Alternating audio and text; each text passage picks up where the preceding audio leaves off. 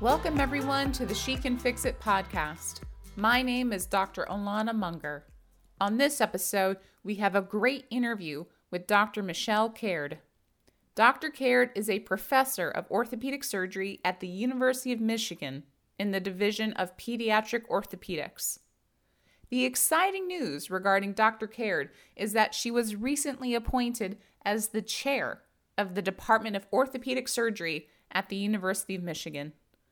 I wanted to speak to Dr. Caird about her recent appointment and how she has advocated for diversity, equity, and inclusion throughout her career.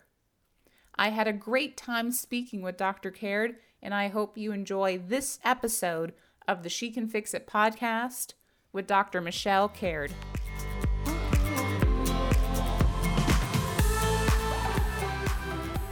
Dr. Michelle Caird, thank you so much for joining us on the She Can Fix It podcast. I'm so excited to speak with you, and I really appreciate you taking the time to speak with us today. Oh, thank you for having me. I'm really honored to be here and excited to talk. Awesome. And so, what I would love is if, in your own words, can you describe your background, hometown college, medical school, residency, fellowship, and beyond? Sure, sure. I, I come from Grand Rapids, Michigan. I am a third generation surgeon. Oh, My wow. grandfather was a urologist, oh. uh, and uh, and my father was a vascular surgeon. And um, I carried on the tradition of uh, surgery. I did not really even understand that um, all doctors weren't surgeons until I was about 10 years old. Um, I thought, why, why wouldn't everybody want to be a surgeon? Right. Um, uh, I, Grand Rapids, Michigan is um, is uh, uh, was a smaller town then. It's growing a lot, um, and I uh, came to undergraduate studies in engineering at University of Michigan. I studied materials engineering, and um, and then uh, it, which was sort of uh, um, foreshadowing because mm-hmm. I feel like bone is the ultimate material, mm-hmm. and uh, and so I think that that was a really nice preparation for orthopedic surgery. Um, I did medical school at University of Michigan. You're going to detect a theme, uh, and then um, and then residency here at University of Michigan as well. And I made a break, and I went to um, to Philadelphia to the Children's Hospital of Philadelphia for my pediatric orthopedic surgery fellowship and then uh, was real uh, always intended to go back to my um, uh, hometown to grand rapids for um, practice but I just had a wonderful opportunity for um, mentorship and um, and partnership with many of the people with whom I had trained to come back to the University of Michigan to practice. Uh, and I've been here since 2004 in, wow. in, as a practicing pediatric orthopedist. Oh, that's awesome. Yes, the Michigan theme is is throughout. That's awesome. When did you know that you wanted to do orthopedic surgery?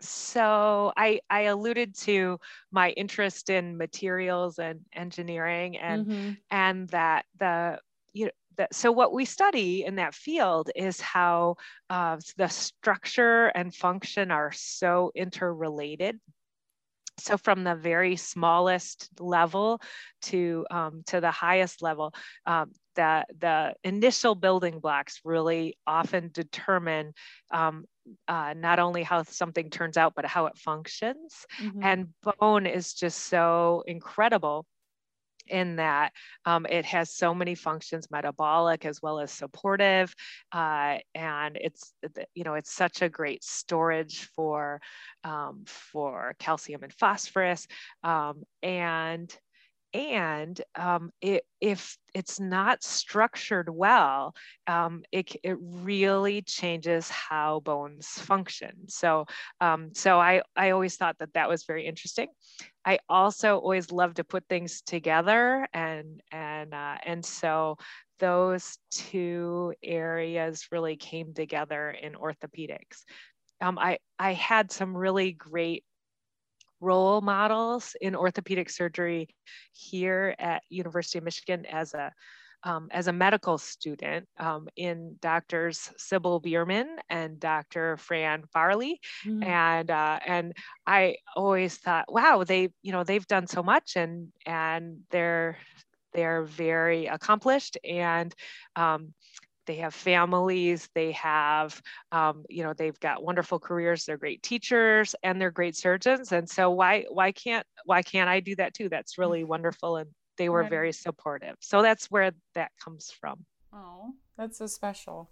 And then you chose to further subspecialize into pediatric orthopedic surgery and so what made you to pediatric orthopedic surgery I get I've always had the, the wonderful opportunity to teach residents. And so I when they're thinking about what what what should I do for my career I I always say well so if you think about you know many times you love many of the surgeries that you do in all the subspecialties.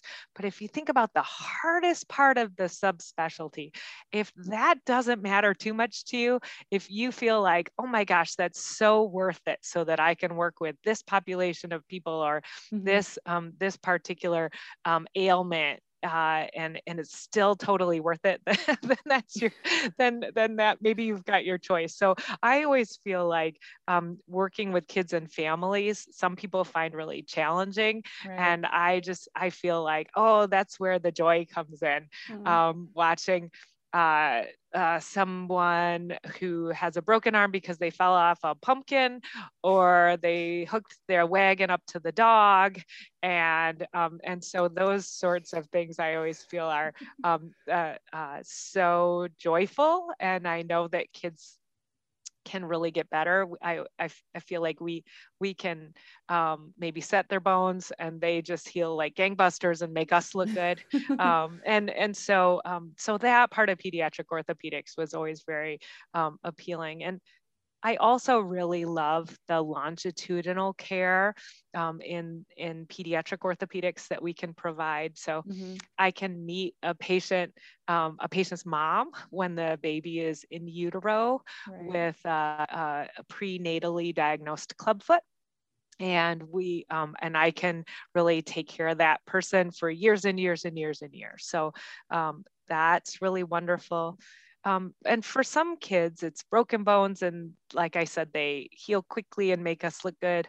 For other kids with chronic medical troubles, it's uh, it's about taking care of them and their families, and maybe not necessarily um, fixing things, but really making um, making life more comfortable, more functional, helping somebody to interact a little bit better with their family and their environment, and uh, and I find that really rewarding as well. Oh. Um, speaking of, you know, I know how you mentioned how bone, it's this structural as well as metabolic, you know, thing. And you also talked about, you know, the pediatrics um, aspect of where you're sometimes dealing with children with chronic um, issues. And one of the things that I found very interesting about your CV, well, first of all, you know someone's a big deal when literally their CV has a table of contents. So this it was just amazing to just like look at the first page and we're like, this is going to be great. Um, but one of the interesting parts of your CV was that you have a research interest in pediatric low bone mass which uh, which was great because I've always uh, you know as a resident physician I you know don't even think about those things and I always associate low bone mass with the elderly or folks with you know oncologic conditions and those sorts of things and so I was hoping that you can just kind of in your own words just kind of provide a brief description of how you got into this kind of niche area of research. Yeah, thank you. So uh, there's a couple um, uh, diseases that can really impact kids um, that where their bone mass is just not not as um, as big as big as they need it to be. So, for example, um, in areas where kids do not um, have uh, uh, ambulatory um, weight bearing, we can see uh, that they develop really low bone mass, and that can lead to fractures uh, and um, and other uh, metabolic troubles. So, for example, in cerebral palsy, um, in kids that are um, more affected at GMFCS 4 and 5, where they're really they are wheelchair ambulators uh, or um, or some someone has to really um, to uh, to give them full support in the wheelchair those kids can really easily fracture uh, mm. their bone wastes and uh, and so they're they're prone not just to long bone fractures um, where we see maybe their foot got caught and they have they'll sustain a tibia fracture or a femur fracture but also um, compression fractures in the spine mm. um, and so th- uh, that's one area um, uh, another area where kids have low bone masses in myelomeningocele or, or spina bifida.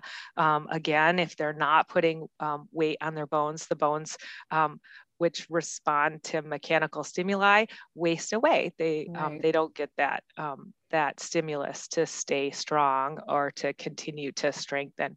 Um, and then the last area that that I've done some study is in osteogenesis imperfecta.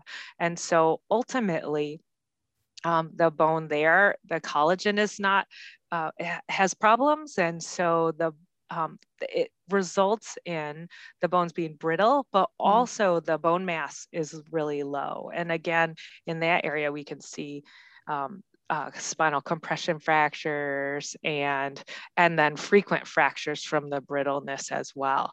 So um, so I I just I had a really large patient population who um, who had who faced some of those challenges. Um, and I also had a wonderful uh, laboratory uh, collaborator mm. who wanted to study bone mass as well so that's right. that's where that's where this interest really came from oh, that's awesome and i know this is always difficult for the guests on the show but i would love if you can just humble brag and talk about what your team has been able to accomplish through your research yeah thanks. So um, so i'll say one of the two big areas uh, the first is in osteogenesis imperfecta. We in Michigan, we're sort of nestled between the uh, a number of Shriners hospitals, and the Shriners hospitals are where uh, kids with OI typically um, and frequently receive their care. Mm-hmm. Uh, but being sort of nestled in between a bunch of them meant that some kids, it's easier for them to get care here. And so we've had many kids over the years um, who got their care here. And we were able to set up to really build from scratch a multidisciplinary clinic here. Mm. And uh, we, I, I found a great pediatric endocrinologist who had an interest in building this practice, a wonderful geneticist uh, who was willing to do a clinic with us. Uh, we added um, many specialists to mm-hmm. the clinic, um, but we also said, you know, I think you know maybe there's something different in the eye. And this is some an area where not a lot of people had done a ton of study but to us it made sense because you know the sclera is blue. We know that the globe is likely different that mm-hmm. it contains um, the collagen that's affected in in oi and so um, so we added um, uh, ophthalmologists uh, to our group and uh, you know so completely um, away from bone what we found we were able to find that um, that uh, clinically, kids may have um, uh, their glaucoma measurements or the, the pressure within the eye, the measurements um, can be off. Um, mm. If you do a different, if you do, you know, one particular type of a glaucoma test. Right. So you could underappreciate how much pressure is in the eye and and you could people could be much closer to blindness than um, than you would realize if you simply relied on that test. So um, so you know one of the biggest accomplishments that I feel like we made for for kids and families with OI is that that um, we can you know we could send a warning and really save save sight right. um, so I, I think that was really wonderful and more in the bone mass realm I, we're very excited to be doing a lot of research um, and particularly for folks with um, cerebral palsy mm-hmm. we've been looking at, um, we looked at many um, uh, uh, databases. Um, we've looked at many um, we've looked through the microscope at this bone. We've looked at um, at at uh, at this disease in many different ways. What we are finding from our large database studies is that that folks with CP um, really have a significantly different morbidity and mortality profile than than people who um, are unaffected with CP, and um, and there are a number of factors that that almost look like uh, early aging, or or right. that that that people are are really susceptible to cardiovascular disease at young ages, mm-hmm. to diabetes at young ages, and a number of other um, disease states. And so um, we, with uh, regard to bone, um, we're finding we're we're trying to create a profile so that we can understand that if you're typically um, growing, that there are certain times we know you add bone, mm-hmm. um, and uh, and that uh, the the bone mass profile um, looks one way, uh, but what we're finding is that there may be some critical times when kids with CP could be adding bone mass and absolutely are not and wow. that that profile of bone health is really different. So we'd love to really characterize it better and then and then um, take steps to try to modify that so that we can really help them uh, for um, for increasing bone health throughout the lifespan. Wow. That's amazing. And i think it's i think it's awesome and you know a testament to how you know, orthopedic surgeons, they're physicians first. The fact that you were able to help these kids with OI, literally with with their eyes, it has absolutely nothing to do with bone, but it, you know, you really are a physician first. So that's just that's an awesome story. Um, can you just talk about some of the future goals and directions that you're hoping to, you know, in addition to trying to understand, um, you know, the CP uh, folks with CP and their bone mass and how you can maybe help it for the better? What are the other goals and directions that you currently have? I, I think that there are um, uh, within the, the specifically within bone mass research, I think that we there are a number of really important medications that are available, and they've typically been used for the elderly and right. for osteoporosis, uh, and and many of them have been added to the um, to treatment for OI. Hmm. Um, it's it's off-label use in kids to use bisphosphonates um, and some of the other um, uh, osteoporosis meds. Uh, but what I think that what we'll be able to do is to to find maybe a good combination of uh, uh, an anti-resorptive medicine that keeps you from resorbing your bone, um, and maybe seal that in with a, um, a um, a uh, an anabolic medicine that allows you to put more bone on there.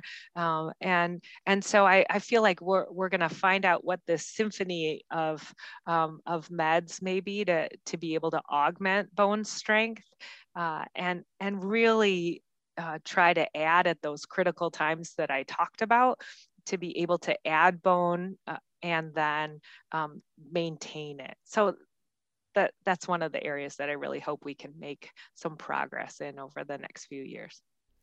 That's awesome.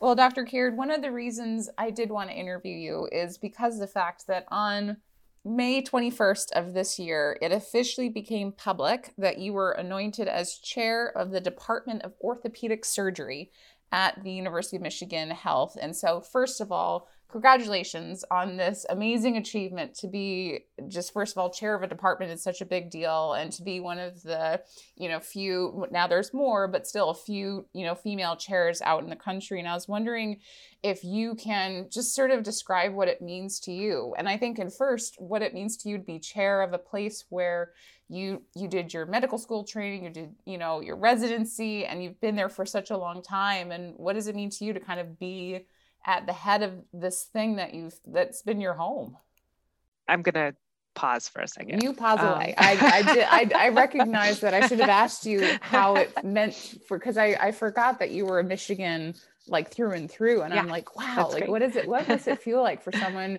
to be, you know, I, you know, as a, a lowly medical student and then all the way now you're at the top of the game. That's awesome. Yeah. So I feel very much uh, a sense of um, pride and oblig as well as obligation um, uh, to to uh, the University of Michigan I, as you pointed out, I really received my education here. People uh, invested their time, their energy, their teaching in me, and um, and I have so many colleagues across the health system that I did residency with, and and I um, I became a junior faculty with, and so I have always felt very thankful for all that that people have done for me, and uh, and I've always tried to take it advantage of every chance that people gave, and and this is it's such an honor, and uh, a, I view it as a a really great chance to give back to this place that um, that taught me and has molded me and and uh, and I hope to take that into the future to really continue to build and help us be the very best we can be. Oh, that's perfect. And I know that we kind of, what's great is that there's news of more and more women um, becoming chairs of their department. And I think it's something that we certainly have kind of lagged behind, you know, certainly within, you know, climbing the academic ladder. And so I was hoping you can also speak about what it means to you to be, you know, one of the few female chairs in the country right now. This is it's such an incredible time. I think that um, that the the increasing number of women chairs in orthopedics is a reflection of a, a few things. First, um, there's been there have been women as orthopedic residents a little bit more steadily for the past 20 years.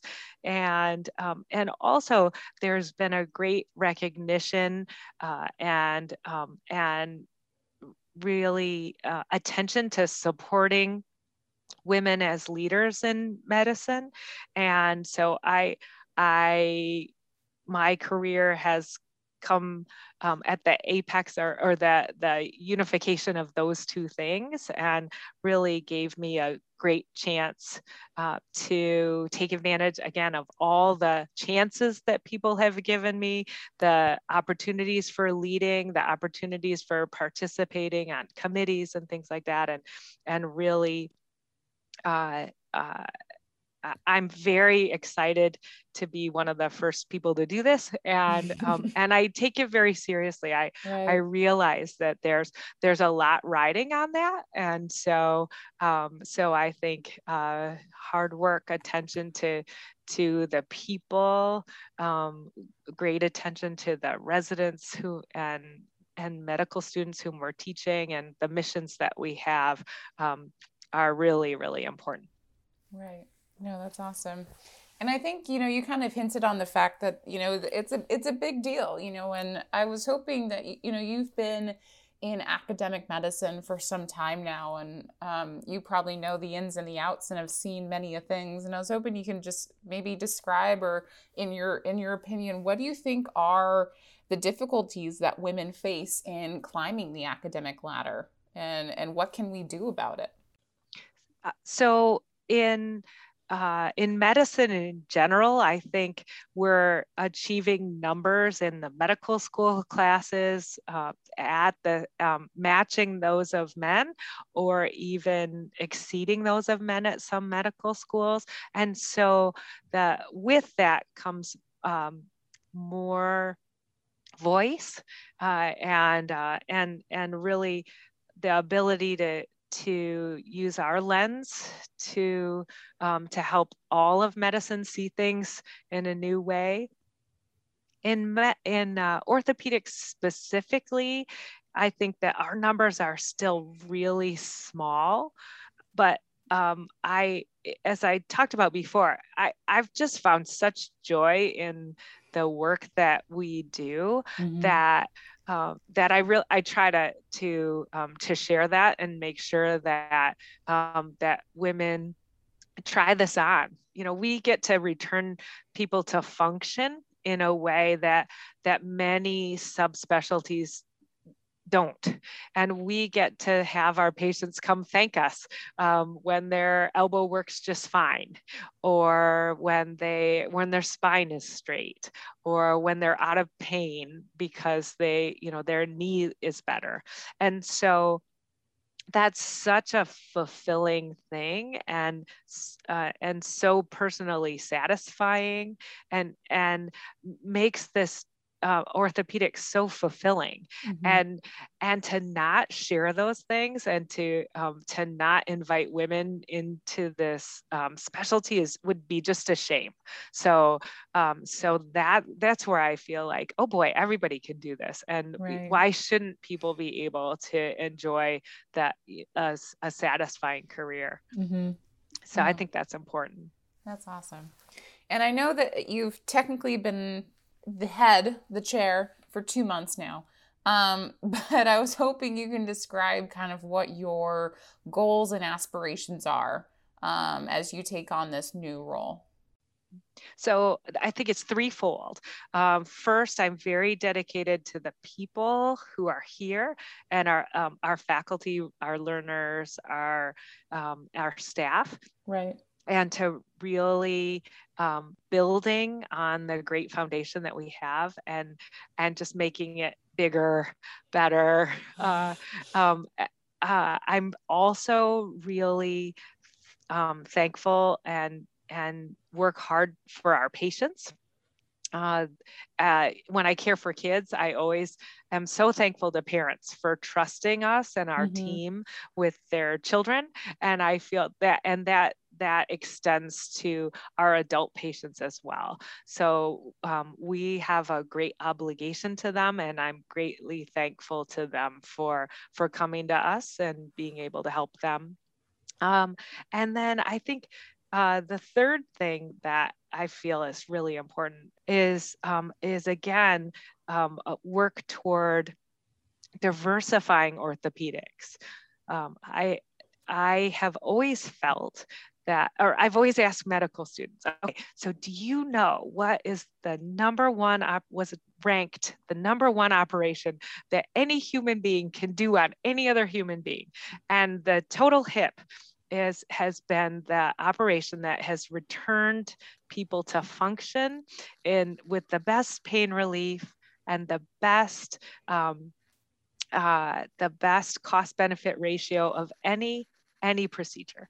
Mm-hmm. And so, um, so then we talk about, I'll, I'll ask and, or I'll point out that there are whole segments of the population who will never feel comfortable coming to have a, a, their hip replaced who will never feel welcome in the in the health system or um, and and who've never felt welcome in the health system and maybe wouldn't trust or would never be able to to um, to to undergo that.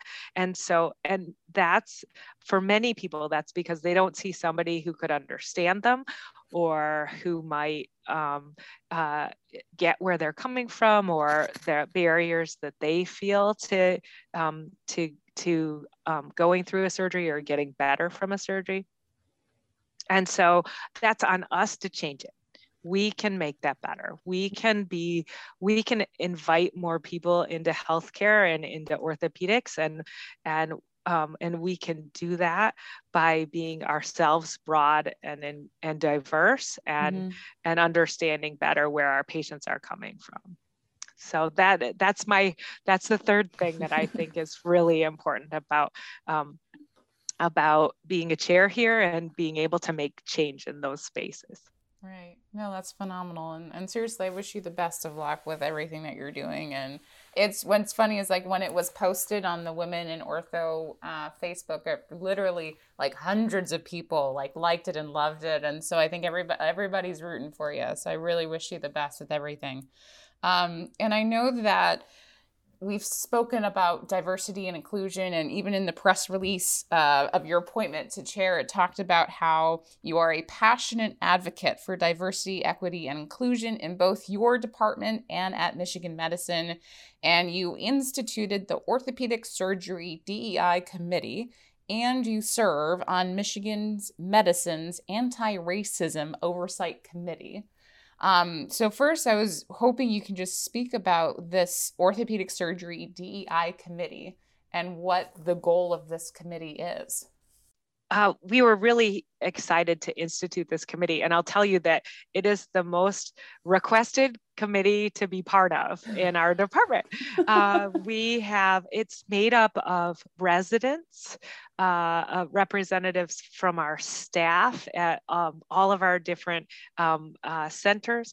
It, hmm. it's also, there are many faculty members who participate and um, it's headed up by Eileen Crawford, who is one of my sports surgery colleagues, mm-hmm. and she is uh, our department's associate chair for diversity, equity, and inclusion and um, and Dr. Crawford has the committee arranged with a number of subcommittees. Mm-hmm. One of which, uh, an example of which, is the um, the pipeline program subcommittee. Uh, one is the residency and recruitment subcommittee. Mm. Another one is our communications subcommittee, uh, and so and that and then I there's also our education uh, subcommittee. And so um, some of the really great things that, that this group has already done is to highlight and gather opportunities for uh, uh, conversations uh, on diversity uh, through the institution Mm-hmm. And so they sort of gather all of those opportunities and and summarize them for people. Uh, we've also had um, they've helped us host grand rounds for uh, conversations on LGBTQ issues, mm-hmm. on um, on race in orthopedics, on gender in orthopedics. Uh, so, and we plan to continue with four uh, grand round sessions a year de- dedicated to um, diversity, equity, and inclusion. We have also uh, put together a um, a great video that the residents um, spearheaded, and they said, we really want to highlight um, what we feel about this place and why why we why we feel it's it's a um, it's inclusive and mm-hmm. and and where we feel like the culture is really um, open for us and and it's I, I was so proud of them and mm-hmm. really thankful to be able to participate um, we've also uh, worked to have um, to get everybody who is part of recruiting um, specialized training in um, in bias and mm-hmm. in um, and in uh, fair recruiting practices, so that everybody who recruits for residency, um, as well as our faculty recruitment committee, all participate and and have gone through training. Um, and we've worked to standardize um, uh, uh, interviews and um, posting practices every anytime we have a faculty position available um, and all of those things are really about um, uh, making really creating a fair fair play playing ground mm-hmm. or fair and allowing people to to really be their best and uh, and giving a chance to to everybody so um, mm-hmm. so i'm really so amazed at all the work that the committee's done already right. in the last two years and and they're they're off to a great start and working hard that's fantastic and it's good i mean it's honestly it's it's nice to hear because i know you we always hear the horror stories of when folks go on interviews and just the hints of discrimination that you face. So it's amazing that those who are involved in recruitment get the training and you know you actually have a special group dedicated for for the pipeline. So that's that's awesome. And what's also interesting was that you speak about um, you know Michigan's medicines, great alliteration, um, anti-racism oversight committee which I've never heard of such a committee. Um, and I was hoping you can speak about what kind of being on that committee has, you know, what you've felt and what you've experienced. Yeah, this this was really amazing. So a little over a year ago, uh, when um, when our country experienced uh, uh, the George Floyd's murder, right. um, and the medical medical students across the country came together and said, "This cannot go on." Um, they the students really wrote a list of things um, that they said this has to change, mm-hmm. and they took it straight to the dean, and the dean said, I agree right. and and formed this committee. And so there are it's it's made up of about um, uh, about 90 people and which is too large for just one committee yes. and um, but but subdivided into six subcommittees mm-hmm. and the one that i co-chair is the education and clinical practice subcommittee. Mm. So this group, the the dean's plan was to really go through all of the things that the medical students um, said. You know, this this can't go on. Mm-hmm. Um, these practices of that that sort of systematically keep people from from equitable healthcare need to be addressed. And so uh, all of those things were grouped and and um, and then divided and each subcommittee had things to work on. So in our subcommittee so education and clinical practice is made up of the dean for admissions for the medical school and the dean for curriculum for the medical school. And people and and the head of the um, the family practice clinical practice group. So it's people who can get these things done and really make change. So they weren't joking around. and and um, and what we've been able to accomplish in the last year is really incredible. We have um, created a new course in the medical school offered to third and fourth year med- medical students on race, racism, and and the history of racism and healthcare. Mm. Uh, they have um, the medical the um, administration and the medical school committed to a um, to hiring a full FTE um, uh, for of uh, uh, in X with expertise in um, in intersectionality, um, critical race theory, and health equity, mm-hmm. and and that those people would work to revamp the curriculum. So. Right. They have revamped some of the longitudinal courses that the students go through. Um, they've revamped the teaching um, packets that go to the, the clinical folks who teach some of these courses. Uh, admissions practices have changed. Mm-hmm. So, in that, there are new questions on the supplementary application to med school and in the interview process, and they have already um, uh, anchored those questions. So, sort of pre-tested those questions and then given anchor answers so mm-hmm. that that um, those assessing the answers can really um, can really put those on a on a good scale and understand how to grade them um, and then we're working to help port the, those questions and those practices into the residency space mm. and into the graduate school um, uh, portion of the med school so that that that can carry through.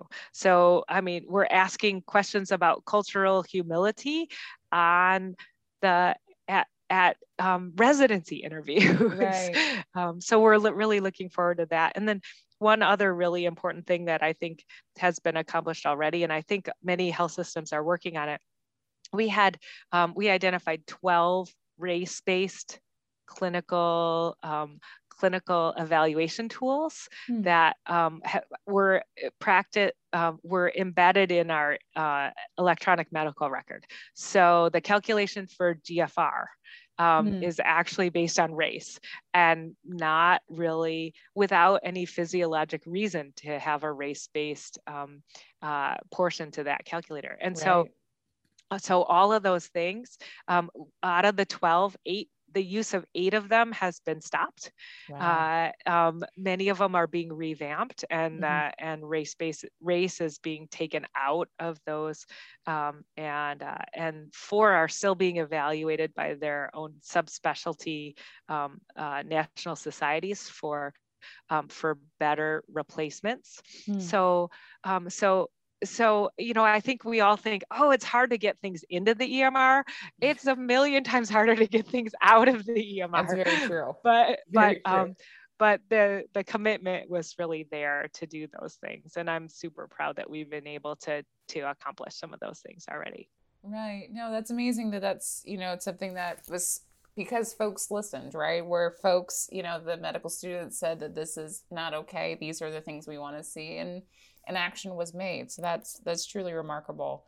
Um, and I know that you've been in orthopedic surgery for some time, and you've understood and been around. Um, and have this expert opinion with regard to diversity, equity, and inclusion, and those sorts of things. And I was hoping this is a very loaded question, and I understand that. But what do you think, in you know, in your opinion, needs to be done on an individual level as well as an institutional level within the field of orthopedic surgery to increase diversity, inclusion, uh, as well as equity? I think that um, the last year has really accelerated our ability to talk about these issues. And you know, we I don't think it was something that we necessarily always talked about. Mm-hmm. Um, I I I pretty regularly said to um, to residents that I I I wished that our residency classes could look more like the patients that we treat. and um, and so uh, I think that, as I said, this last year really helped us um, give language to some of that and be able to speak out a little bit more about where where we need to be for our patients in orthopedic surgery. Uh, I think that um, there are more and more women role models, and we're really able to attract uh, to to help medical students who are women or underrepresented minority folks be able to say, "Oh, I could see myself doing that because I can see that person doing that, and and I I can identify with that person." And so um, so as we as our numbers grow, I think that we'll we'll, we'll continue to be able to to message um, how great orthopedics is as a career and all the great opportunities. Um, you know, I um, I always said that at um, I would go to conferences and there was never a line at the women's bathroom and that that was my goal to have a line at the women's bathroom someday at, at our orthopedic conferences um, and and I think we'll get there you yes. know I think that we'll be able to to really message how great this this uh, profession is. Yeah, that's fantastic. Um, and I know, Dr. Caird, we've talked a lot about what you've done in the past and you know your accomplishments. And I was hoping you can also describe. I know that we touched a little bit on you know the goals that you have as chair of your department, but I was also hoping, just in general, you can describe your future goals and projects, clinically, research, or your work with various organizations, which I did not mention, and there's a plethora of them on your CV, which is always very humbling, but it was great. Well, I I do um, I do think that uh, clinically um, I I love treating my patients and and I also really um, it, as I've taken this role feel like I just got um, my my patient population just just grew so much. Mm. I feel like there are through the faculty here i have so many more patients that i right. that we can help um, my goals are to continue to increase that as i've said um, by by making us um, really more open and more inviting to a mm-hmm. bigger patient population uh, and and I think um, and and now I see my role as really um, fostering and celebrating um, research successes across our department. Right. Uh, and and um, and I uh, really feel that that fostering collaborations is a key um, to being able to to uh, to grow our research presence as well. Um, and then I I have felt that the Pediatric Orthopedic Society has been such a wonderful place for me to grow in leadership. Mm-hmm. Uh, from uh, p- participation on a committee to leading a committee um, and then doing that many times and then being invited to um, to be a member of the board and so I hope to continue to be able to help contribute there mm-hmm. and also to be able to mentor um, women in the leadership process uh, at at uh, at especially at the Pediatric Orthopedic Society, which I feel like is my my gang. um, uh, so I recognize that many people have sponsored me through the years, and especially um, many of my colleagues and mentors in that society and and I'm so thankful for the support that they've given. Um, and, and I hope to be able to continue to do that for other people as well. That's amazing. Now, Dr. Caird, I know that you have, you know, places to be and people to see, and I appreciate you taking the time to speak with me. And so I would like to move on into the segment that I like to call the final five, which are the final five questions I ask every guest on the She Can Fix It podcast. And so, my first final five question for you is What is your favorite procedure to perform and why? I gave it a little thought. My favorite procedure is um, is to um, do a scoliosis surgery. Oh, um, oh, nice. I, I, love idiopathic scoliosis. I think mm. probably all spine surgeons would say that. So, right. um, uh, uh, nice right thoracic curve mm-hmm. um, in a and a girl with a flexible spine right. whom we can really make straight and really really change mm-hmm. um, uh, her her trajectory for um, for her uh, her pulmonary health but right. also just to also make her help her feel uh, improve body image and um, and getting kids uh, uh, helping them remain you know at great functional levels is is uh, that's my favorite. Nice. That's awesome. What are your go-to topics for grand rounds presentations or invited speaking engagements? So the things that i like to talk about the most um, are uh, uh, I do like to talk about bone mass. Um, I love to talk about uh, um, DE and I issues in mm-hmm. orthopedic surgery, and um, and probably the one that's a little bit out there but a lot of fun is um, radiation safety in orthopedic mm-hmm. surgery. Um, my husband was a uh, studied nuclear engineering as an oh, undergrad, wow. and that uh, we met here at Michigan. And so I always feel like when I can give that talk, um, I can get a little bit of his expertise to help um, to give that talk oh, uh, nice. in, in, a good and informed way. So I feel like, oh, that's fun. We can we do that together. Oh, yep. oh that's special.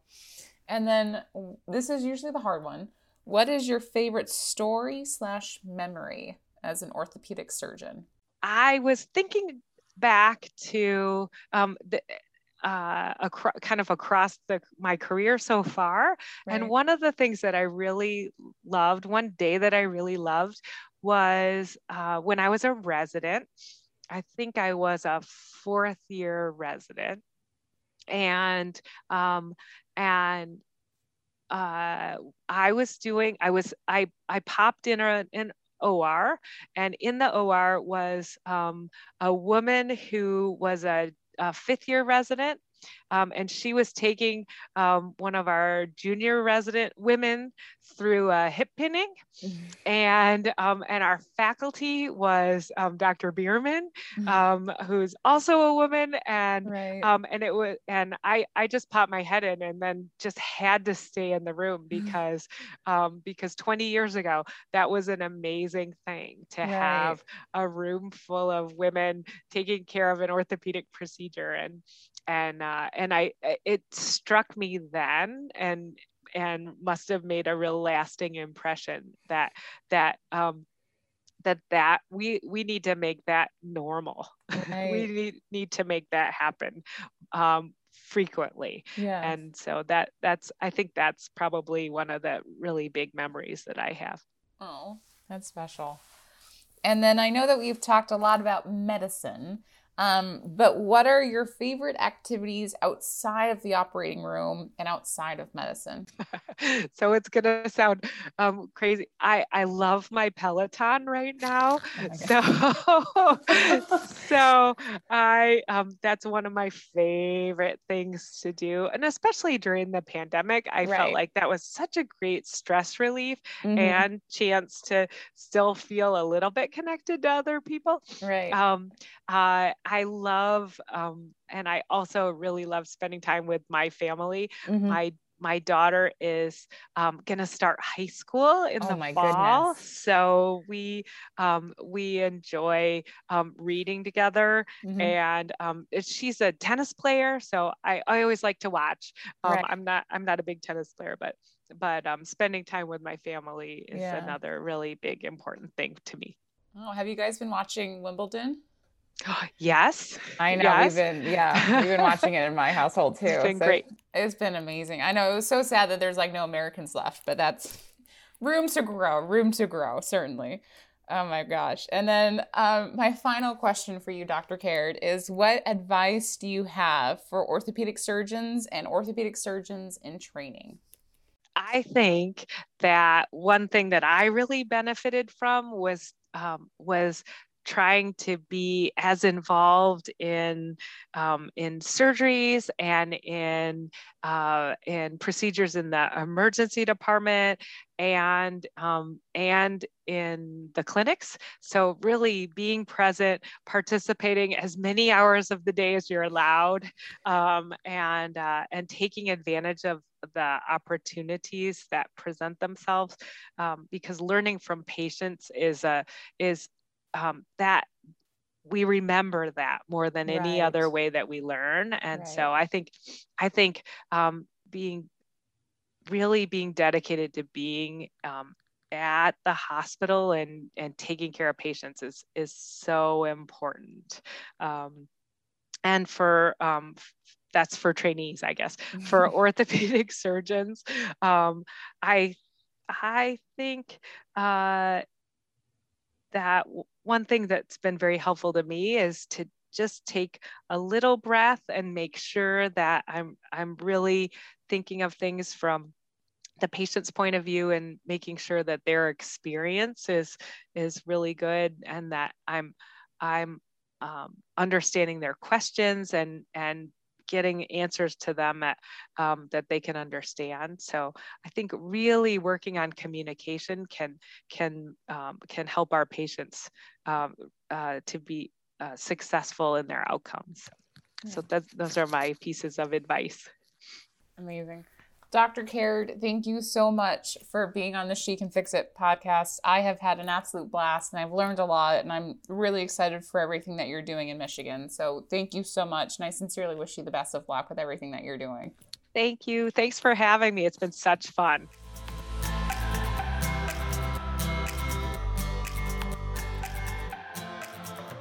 Thank you so much for joining us on this episode of the She Can Fix It podcast with Dr. Michelle Caird.